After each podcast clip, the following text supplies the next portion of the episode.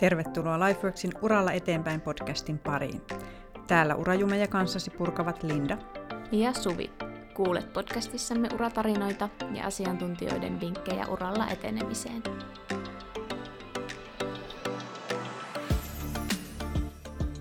Moikka! Tänään me jutellaan esihenkilö- ja asiantuntijatyöstä. Ähm, monelle esihenkilöasema merkitsee etenemistä uralla eteenpäin ja, ja useimmissa yrityksissä katsotaan, että esihenkilö on asiantuntijan yläpuolella ja joillakin aloilla nouseminen esihenkilöksi voi olla jopa ainoa tapa saada palkankorotus. Ja monesti esihenkilöasemaan tarjotaan asiantuntijoille ajattelematta välttämättä sitä, että sopiiko se esihenkilötyö tälle henkilölle. Ja, ja tota, voidaan ajatella, että se esihenkilö tuo valtaa ja vaikutusmahdollisuuksia, mutta, mutta tota, olisi tärkeää pohtia, että sopiiko se rooli oikeasti henkilöille. Ja tästä pääsemme keskustelemaan asiantuntijan kanssa. Meillä on vieraana Tuija Soininen. Tervetuloa. Kiitos. Kerro ihan aluksi, että kuka, kuka se oot ja mitä teet tällä hetkellä? Joo, hei vaan. Olen Soinisen Tuija ja tällä hetkellä MPS Career Oyssä toimin seniorikonsulttina. Olen psykologi taustaltani ja, ja olen aloittanut nyt tänä syksynä MPSllä työt. Tein pitkän valtiohallinnon työuran sitä ennen ja toimin aika pitkään, viimeiset 13 vuotta, itse esimiestehtävissä. Eli olen kokenut tämän uralla etenemisen asiantuntijaroolista esimiesjohtotehtäviin. Just hyvä. Sulla on siis varmasti paljon sanottavaa aiheesta. Toivotaan näin. Sun työhön liittyy paljon myös henkilöarviointia. Mm. mm. Kerro vähän, että mitä se on ja mihin tilanteisiin henkilöarviointia tehdään ja miten se liittyy esihenkilötyöhön. Joo, henkilöarviointia tietysti varmaan yleisimmin käytetään rekrytoinneissa. Halutaan varmistaa se rekrytoinnin osuvuus. Rekrytointi on aika kallista ja epäonnistumisen riskit on aina suuret, niin tällä arvioinnilla pyritään saamaan objektiivisempaa, kokonaisvaltaisempaa kuvaa hakijan potentiaalista, mahdollisista kehittymiskohteista, menestymisen, menestymistä ennakoivista tekijöistä ja siitä, että mikä se ennuste on, miten hän pärjää siinä tehtävässään. Arviointia voidaan käyttää myös erilaisissa valmennuksissa, ihmisen potentiaalin ja vahvuuksien ja itsetuntimuksen lisäämiseen ja, ja erilaisissa tilanteissa, esimerkiksi johtamisvalmennuksissa ja, ja työryhmävalmennuksissa, työyhteisövalmennuksissa voidaan myös käyttää arviointia hyödyksi. Just niin. Eli sitä kautta voi oppia vähän tuntemaan paremmin, että miten minä luontaisesti toimin ja mi- miten minä tietyissä tilanteissa tekisin. Ja, ja sitten se voi auttaa sitten tuntemaan paremmin sitä omaa työminää ja myöskin sitten pärjäämään töissä. Kyllä, ehdottomasti. Ja, ja MPS ainakin pyritään siihen, että paitsi tämä mahdollinen tuleva työnantaja saa kuvaa niistä potentiaalisista hakijoista, heidän vahvuuksistaan ja mahdollisuuksistaan, niin myös henkilö itse saa kasvun välineitä itselleen ja, ja pystyy myös suuntaamaan omaa työuraansa arvioinnin kautta paremmin ja löytää ehkä itsestään uusia puolia. Hmm. No pystyykö yleistämään, että tietynlaiselle henkilölle sopii paremmin asiantuntijatyö tai tietynlaiselle esihenkilötyö? Miten tämä asia sinun mielestä on?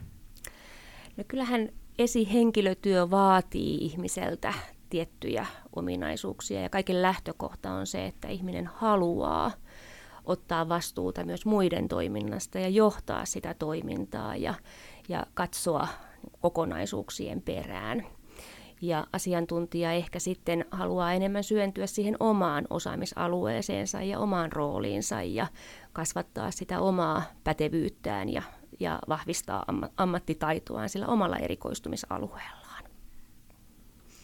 No jos miettii, että olisi joku semmoinen oikein hyvä esihenkilö, niin miten sä kuvailisit, millainen on hyvä esihenkilö?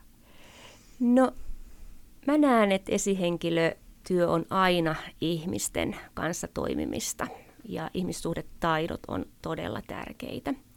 Toki sillä esi- esihenkilöllä täytyy myös olla kykyä ottaa vastuuta, kykyä nähdä kokonaisuuksia, visioida tulevaa, osata motivoida, kannustaa, ihmisiä sitouttaa ihmisiä, nähdä kokonaisuuksia, hyvin paljon erilaisia asioita, mitä, mitä esihenkilötyössä vaaditaan enemmän kuin siltä niin kuin asiantuntijalta.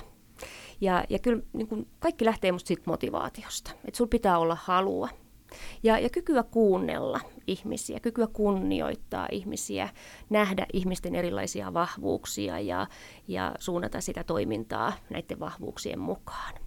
Se, mitä monta kertaa ajatellaan esihenkilötyöllä, että mm, niin se on vallan käyttöä, mä näen sen sillä tavalla, että sitä valtaa pitää osata käyttää fiksusti ja enemmän se on vastuuta ja vastuun ottamista. Ja varmaan tuli mieleen myöskin se, että pitää osata järjestää aikaa sille, että se on varmaan monella myös semmoinen haaste, että vaikka olisi kaikkia näitä, mutta jos sitten se niin kuin työkuorma täyttyy sitten jo kaikesta muusta, niin silloin voi olla niin kuin vaikea toteuttaa sitä, vaikka niin kuin kykyjä olisikin. Kyllä. Esihenkilö työ on ö, oma työn alueensa ja, ja minusta myös organisaatiolla on vastuu siihen, että sille esihenkilötyölle annetaan mahdollisuuksia, että ne puitteet on sellaiset, että esihenkilöllä on oikeasti mahdollisuus käyttää aikaa siihen johtamiseen ja, ja mm, mikä se hänen roolinsa siellä on. Toki organisaatiot voi olla erilaisissa vaiheissa, milloin sitä esihenkilön lähijohtamista ja, ja läsnäoloa tarvitaan enemmän. Esimerkiksi muutostilanteet tai sellaiset tilanteet, missä on paljon, ö, paljon tuota uusia asioita, niin ihmiset voi kaivata esihenkilön tukea ja läsnäoloa paljon enemmän. Ja tietysti isot yksiköt, niin tällöin se esihenkilötyö on jo se johtajan substanssi. Ja, ja kyllä organisaation tehtävä on taata se aika. Et toki monissa asiantuntijaorganisaatioissa esihenkilö voi osallistua myös siihen asiantuntijatyöhön ja silloin se tasapainottaminen sen esihenkilön roolin ja, ja sen oman asiantuntijatyön osalta voi olla haaste. Kuulostaa tutulta. Tätä se oma, oma arki just on, kyllä. kyllä. No mitä jos tosiaan sit tuntuu, että ei ole aikaa sille esihenkilölle, esihenkilötyölle, johtamiselle, niin mitä sitten kannattaisi tehdä? No kyllä varmaan ensimmäisenä täytyy sitten oman esihenkilön puoleen kääntyä ja, ja katsoa sitä omaa työkuormaa ja tietysti niin kuin äsken sanoinkin, niin se organisaation tilanne ja toki myös se johdettava henkilöstö vaikuttaa siihen, että kuinka paljon sitä esihenkilötyölle aikaa tarvitaan. Ja yksi asia, mitä aika monet esihenkilöksi haluavat ei tule huomioineeksi, niin esihenkilötyöhön sisältyy aika paljon kaikkia hallinnollisia tehtäviä, henkilöstöhallintoon liittyviä ja, ja tämmöisiä, mitkä sitten vie yllättävän paljon aikaa siltä kaikelta, että sitten täytyy sitä työtä koittaa jakaa niin, että sille esihenkilötyölle tulisi se, se aika, mitä se vaatii. No puhuttiinkin tuosta henkilöarvioinnista aikaisemmin, niin, niin tota, siihenkin liittyen, niin miten sopivuutta esihenkilötyöhön voi sitten oikein selvittää, että sopisiko se sellainen työ just mulle? Joo, no henkilöarvioinnissa käytetään aika monenlaisia menetelmiä siihen, miten niitä valmiuksia ja kehittämisalueita selvitetään. Meillä on erilaisia persoonallisuuskyselyitä, motivaatiomittareita, työsimulaatioita mahdollisuus käyttää, ryhmätehtävä, vuorovaikutus ihmissuhdetaitojen tekemiseen. Haastattelu on aina tietysti yksi osa arviointia ja valmiuksien selvittämistä. Ja Arvioinnissa kiinnitetään aina huomiota niihin motivaatiotekijöihin. Se on tosi tärkeä tehtävästä kuin tehtävästä ja erityisesti esihenkilötehtävässä se korostuu. Sitten tietysti ne kompetenssit, mitkä on ne ihmisen äh, menestymistä ennakoivat tekijät esihenkilötyössä. Ja, ja sitten tietysti kehittymispotentiaali on yksi arvioinnin päämäärä ja sitten tietysti myös nämä kehittymistä vaativat asiat, ne mahdolliset riskitekijät sille menestymiselle. Ja jos esihenkilötyötä ajatellaan, niin ne ihmissuhdetaidot, tietysti vuorovaikutustaidot, tämmöinen tunneäly, empatiakyky on tosi tärkeitä, miten osaa kuunnella, osallistaa ihmisiä ja mitä enemmän on asiantuntijaorganisaatiosta kyse, niin hyödyntää sitä asiantuntijoiden vahvaa osaamista siinä johtamisessa. Tietysti esim. Niin johtamistyylejä arvioidaan myös, että mikä on henkilölle tyypillinen tapa johtaa ja olla vuorovaikutuksessa ihmisten kanssa. Ja, ja mä itse näen, että esihenkilötyö on hyvin tämmöinen palveleva rooli. Eli pitää olla valmis niin kuin laittamaan itseään likoon muiden ihmisten puolesta ja, ja niin kuin edesauttamaan sitä, että nämä muut ihmiset, sun tiimi onnistuu ja pääsee loistamaan ja saamaan parasta aikaiseksi. Sillä saavutetaan parhaat tulokset. Hmm, tuli mieleen tuosta johtamistyylianalyysistä. Mulla on joskus semmoinen tehty ja se oli siis tosi mielenkiintoinen, koska sieltä löysi sekä niitä sokeita kohtia mm-hmm. ja sitten myöskin semmoista niin kuin ihan aitoja hyviä vinkkejä siihen, että mihin kannattaa kiinnittää huomiota. Ja sitten myöskin Joo. niitä vahvuuksia, samoin kuin joku 360. Kyllä. Eli tämmöinen 360-arvio, jossa niin kuin sekä alaiset että oma esihenkilö että kollegat pääsee arvioimaan sitä Kyllä. omaa toimintaa. Niin sieltä voi löytää yllättäviäkin vahvuuksia, joita ei välttämättä itse olisi edes tunnistanut. Kyllä, kyllä. Ja hyvin tärkeää juuri niin kuin 360 myös muut pääsevät, sun johdettavat arvioimaan sinua ja tapaasi tehdä työtä. Ja sieltä voi tulla paljonkin niitä sokeita pisteitä aikaiseksi. Ja totta kai sitten kaikenlaiset esimieskoutsaukset, valmennukset antaa mahdollisuuden päästä keskustelemaan siitä omasta johtajuudesta ja mahdollisesti niitä kehittämistä vaativista osa-alueista sitten ammattitaitoisen valmentajan kanssa. Mm. No mitä sitten, jos ei ole mahdollisuutta osallistua tämmöiseen mihinkään arviointiin ja haluaisin nyt ihan itse lähteä selvittämään, että tota, voisiko esihenkilötyö sopia mulle, jos toimin vaikka asiantuntijana tällä hetkellä, niin miten sitä voi lähteä itse selvittämään, mistä sen tunnistaa? Mm. No tietysti lähtisin niin kuin miettimään omalta kohdalta, että miten ne esihenkilötyölle asetetut kriteerit, mistä ollaan tänäänkin paljon puhuttu, niin sopii itseen, onko sitä halua tehdä tämän tyyppisiä töitä, kestääkö erilaisia tunnetilojen hankalien tilanteiden selvittämistä siellä arjessa, kun on ihmisistä kyse, niin monta kertaa esihenkilö joutuu myös kohtaamaan erilaisia tunnetiloja, olemaan alaistensa tukena ja löytämään ratkaisuja ristiriitatilanteisiin, asettamaan tavoitteita, seuraamaan tavoitteiden saavuttamista. Tietysti keskustelut kollegoiden, ystävien, oman esimiehen kanssa, miten he näkevät ne sun valmiudet. Mä itse perehdyin paljon kirjallisuuteen, luin paljon johtamiseen erilaisia oppikirjoja ja sitä kautta myös tarkastelin, että onko tämä sellaista, mitä mä haluaisin tehdä. Ja, ja pohdin, pohdin sitä kautta sitten, että mm, tämä ehkä on se mun juttu. Mm. mm. Muun niin, muassa sit... nämä. Joo, joo. Mm. Ja sieltähän voi tosiaan sitten tehdä myös niin kuin paluun takaisin, että välillä voi toimia Joo. esihenkilönä. Joo. Mäkin muistan, mun ensimmäinen esihenkilörooli oli, oli varmaan kymmenisen vuotta sitten. En muista enää, miten se tuli, mutta jossain yhtäkkiä huomasin semmoisessa olevani. Ja sitten hyppäsin asiantuntijaksi taas niin kuin seuraavassa vaiheessa. Ja sitten on taas Kyllä. palannut, että sitä voi myös tehdä joustavasti näitä molempia, jos ne molemmat tuntuu motivoivalta. Ehdottomasti. Tuossa tämän jakson alustuksessa sanoinkin, että, että monet olettaa, että siirtyminen esihenkilöksi asiantuntijatehtävistä on jollain tavalla niin kuin uralla etenemistä, että, että muuten ei oikeastaan pääse niin kuin eteenpäin tai ylöspäin tai muuten, niin, niin mitä mieltä olet siitä? No musta se on paljon kyse siitä, että mitä se henkilö niin itse toivoo siltä uraltaan – että onko se esihenkilörooli ja se muiden töiden johtaminen ja vastuunotto siitä kokonaisuudesta enemmän se oma tavoite vai onko se sitten se oma ammatillinen syventyminen ja, ja siinä kehittyminen entistä paremmaksi. Ja, ja musta se esihenkilörooli ei ole semmoinen itseisarvo sinänsä, helposti tietysti nähdään historian valossa tämä hierarkinen nouseminen ja kehittyminen, mihin ollaan tänäänkin viitattu. Mutta tuota, mulle esimerkiksi se esihenkilörooli on tarkoittanut paljon sitä, että on päässyt kehittämään, vaikuttamaan isoihin kokonaisuuksiin, osallistumaan niin kuin sellaisille foorumeille, mihin mä en olisi asiantuntijaroolissa päässyt.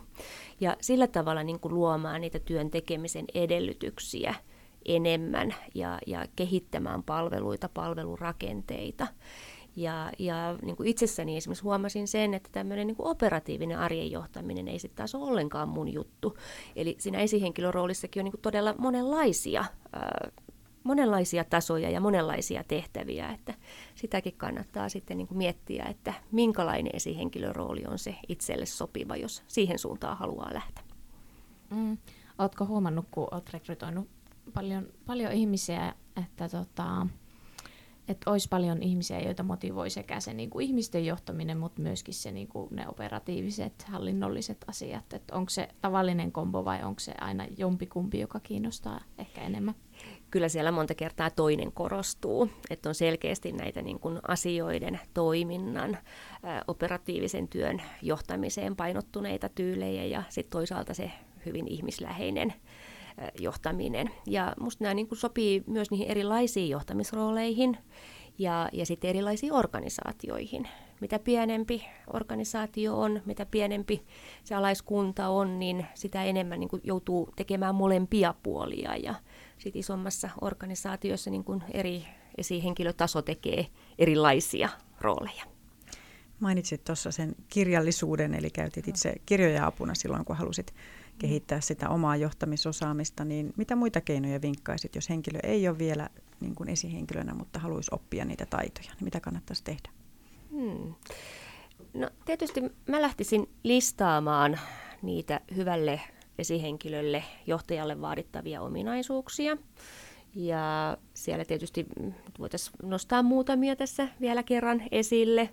Esimerkiksi tämä taito luoda visioita, kunnioitus muita kohtaan, pyrkimys semmoiseen läpinäkyvyyteen, ennakoitavuuteen, tasavertaisuuteen, oikeudenmukaisuuteen, empatiakyky, kuuntelukyky, tukena olemisen taidot, kyky nostaa, innostaa, inspiroida muita ja, ja olla ihmisten kanssa. Heille niin kuin hyvä ää, lähijohtaja niin lähtisin niitä pohtimaan itsessäni, että miten mä näitä ominaisuuksia täytän, mitkä on ne mun vahvuudet ja, ja onko siellä jotakin semmoisia kriittisiä alueita, missä en ehkä ole niin hyvä ja pitäisikö näitä sitten kehittää ja lähteä vahvistamaan. Onneksi kaikki me ollaan aika kehittymiskykyisiä ja oppivaisia, että monia tämmöisiä työkäyttäytymisen piirteitä voi ihminen itsessään kehittää ja parantaa. Mm. Tuli vielä mieleen toinen vinkki, että jos on mahdollisuus lähteä jotain projektia vetämään mm. ja olet niin projektin johtajana, Kyllä. niin siinähän on hyvä mahdollisuus päästä sitten harjoittamaan näitä viestintätaitoja ja motivointitaitoja mm. ja muuta aikataulutusta ja sellaista, joita sitten myös lähijohtajalta vaaditaan. Ehdottomasti. Ja erilaiset vastuunotot, on ne sitten projektiluontoisia tehtäviä tai muuta, niin pystyy siihen omaan työhön organisaatiosta riippuen niin sisällyttämään ja tuomaan toki siinä nykyisessä asiantuntijaroolissakin jo esille sitä omaa innostustaan lähteä laajalaisesti mukaan kehittämistoimiin ja ottaa vastuuta myös laajemmista kokonaisuuksista. No luettelit tuossa noita niin kuin hyvän, hyvän esihenkilön ja, ja johtajaominaisuuksia, niin miten siellä sitten kun rekrytoidaan ja, ja on niitä erilaisia ryhmätilanteita ja haastattelua ja, mm. ja muita, niin, niin miten niitä hyviä ominaisuuksia siellä tavallaan selvitellään ja poimitaan sitten? Hmm. No tietysti persoonallisuustesteillä me saadaan esille sitä ihmisen ominta tapaa toimia ja mitkä on niitä hänelle tärkeitä asioita, miten hän ratkaisee ongelmia, miten hän hahmottaa kokonaisuuksia, mitkä asiat motivoi häntä, mitkä on niitä tämmöisiä psykologisia drivereita siellä työssä. Ja sitten tietysti kykytason tehtävillä me saadaan kuvaa siitä, että mitkä on ne ihmisen kognitiiviset edellytykset ratkaista ongelmia ja, ja katsoa kokonaisuuksia ja mm, mitä enemmän tietysti niin kuin on numeroiden käsittelyä tai taloudellisen johtamisen edellytyksiä, niin niitä saadaan siellä. Mä itse tykkään tosi paljon näistä erilaisista vuorovaikutustehtävistä, työsimulaatiot, missä lähdetään mukailemaan jotakin aika tyypillistä työhön liittyvää tilannetta yleensä siinä on joku tämmöinen ongelmanratkaisu, on se sitten ihmissuhteisiin tai johonkin tämmöiseen liiketoimintaan liittyvä. Miten tämä ihminen lähtee hahmottamaan sitä tilannetta, ratkaisemaan ongelmia, tuomaan siihen erilaisia keinoja. Ja sitten tietysti miten ihminen sitten ottaa sitä vuorovaikutusta, kontaktia, luo turvallisen ympäristön tälle vastapuolelle, ö, ottaa huomioon erilaisia näkökulmia ja, ja vetää sitä tilannetta. Ne on tosi antoisia. Ja sitten tämmöisissä isommissa ryhmätehtävissä tietysti, missä on useampi ihminen ja kaikille ehkä tämmöinen vieras neutraalin ongelman yhdessä ratkaiseminen, niin miten ottaa kontaktia muihin, ottaako vastuuta tehtävän viennistä eteenpäin, tuoko omia näkemyksiään esille, kuuleeko muita, innostaako muita, kannustaako muita, osallistaako muita. Että sieltä pystytään näkemään niin kuin monenlaisia asioita siitä, että miten se ihminen lähtee vuorovaikutustilanteissa toimimaan.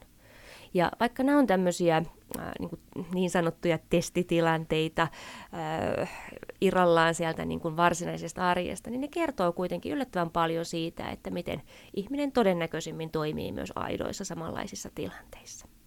Ja toki sitten puhuttiinkin tuossa aikaisemmin, meillä on myös MPSllä käytössä tämmöinen johtamistapakysely, missä pystytään kartottamaan sitten niitä erilaisia tyylejä, johtaa, mikä on se ihmisen ominaisin tyyli, mitä hän mieluiten käyttää ja mikä on hänelle luontevinta, miten hän tunnistaa erilaisia johtamistilanteita ja eri tyylien soveltuvuutta näihin tilanteisiin ja, ja sitten miten hän pystyy niin kuin luovasti, joustavasti käyttämään erilaista johtamistapaa erilaisissa tilanteissa, missä vaaditaan sitä erilaista johtamistapaa.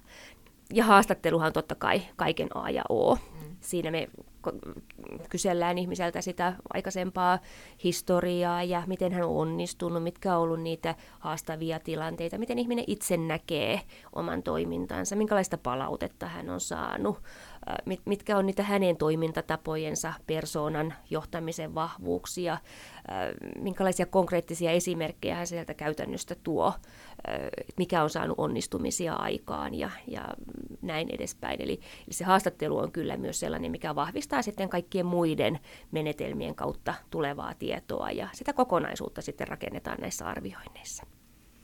No miten te sitten huomaatte sen, että jollekin henkilölle se esihenkilötyö ei välttämättä olisi se paras vaihtoehto seuraavaksi sillä urapolulla? Mistä semmoisen voi huomata? Joo, aina kun lähdetään arvioimaan johonkin tiettyyn tehtävään, niin ensin keskustellaan sen tulevan työnantajan kanssa niistä menestyskriteereistä. Ja tässä tietysti eri johtamisrooleihin tai esihenkilörooleihin ne vaatimukset voi olla erilaisia. Eli ei voi sellaista yleispätevää vastausta kysymykseen antaa. Eli, eli kovasti sitten ne kriteerit vaikuttaa siihen, että soveltuuko se hakija vai eiköhän sovellu.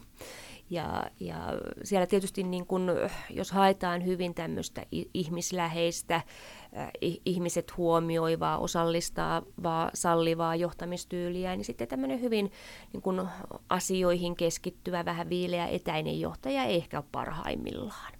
Sitten taas jos haetaan jotakin ähm, muutosjohtaja, joka, joka kykenee mahdollisesti irtisanomistilanteisiin viemään vaikeita YT-neuvotteluja läpi, niin häneltä ehkä vaaditaankin sitä kovuutta ja semmoista tiettyä et, etääntymistä niistä tunnetiloista ja, ja ihmisistä. Ja, ja vaikka siellä taustalla saa olla ja pitää olla empatiakykyä, niin se ei saa niin kuin liikaa vaikuttaa siihen johtajan toimintaan. Eli aina, aina se tilanne vaikuttaa vähän.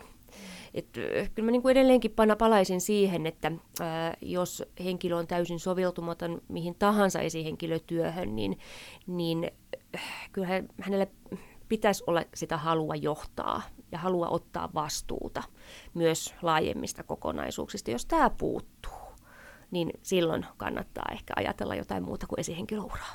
Niin just, kun moni kuitenkin saattaa ajatella, että se on se titteli tai se niin kuin, mm. jotenkin, että sä pääset sinne, sinne tota esihenkilöksi, niin sä haluat sen ja sitten sä et välttämättä ajattele, että mitä se ihan käytännössä on. Että on tietenkin hyvä muistaa pohtia, että haluanko ihan oikeasti Kyllä. johtaa muita ja olla vastuussa myös niin kuin muiden tekemisistä. Kyllä. Ja tässä kannattaa myös pohtia sitä niin kuin työn sisältöjä. Eli, eli minkälaisia asioita se esihenkilö joutuu siinä työssään tekemään ja ja jollekin voi olla, että ne sisällölliset tekijät ei sitten ole ollenkaan niitä motivoivia asioita. Ja silloin tietysti myös kyseenalaistaisin sitä työssä viihtymistä. Ja, ja välttämättä sitä työn imua ei silloin tule, jos ne tehtävät on pääosin sellaisia, mitä ei sitten kuitenkaan haluaisi tehdä ja mitkä ei motivoi itseä. No, mikä olisi kuitenkin ihan kaikista tärkeintä siinä esihenkilötyössä ihan tilanteesta riippumatta? Hmm. Kyllä mä sanoisin, että se esihenkilön tärkein rooli on saada se oma joukkue loistamaan ja tekemään parasta mahdollista tulosta, viihtymään siinä omassa työssään ja antamaan panosta.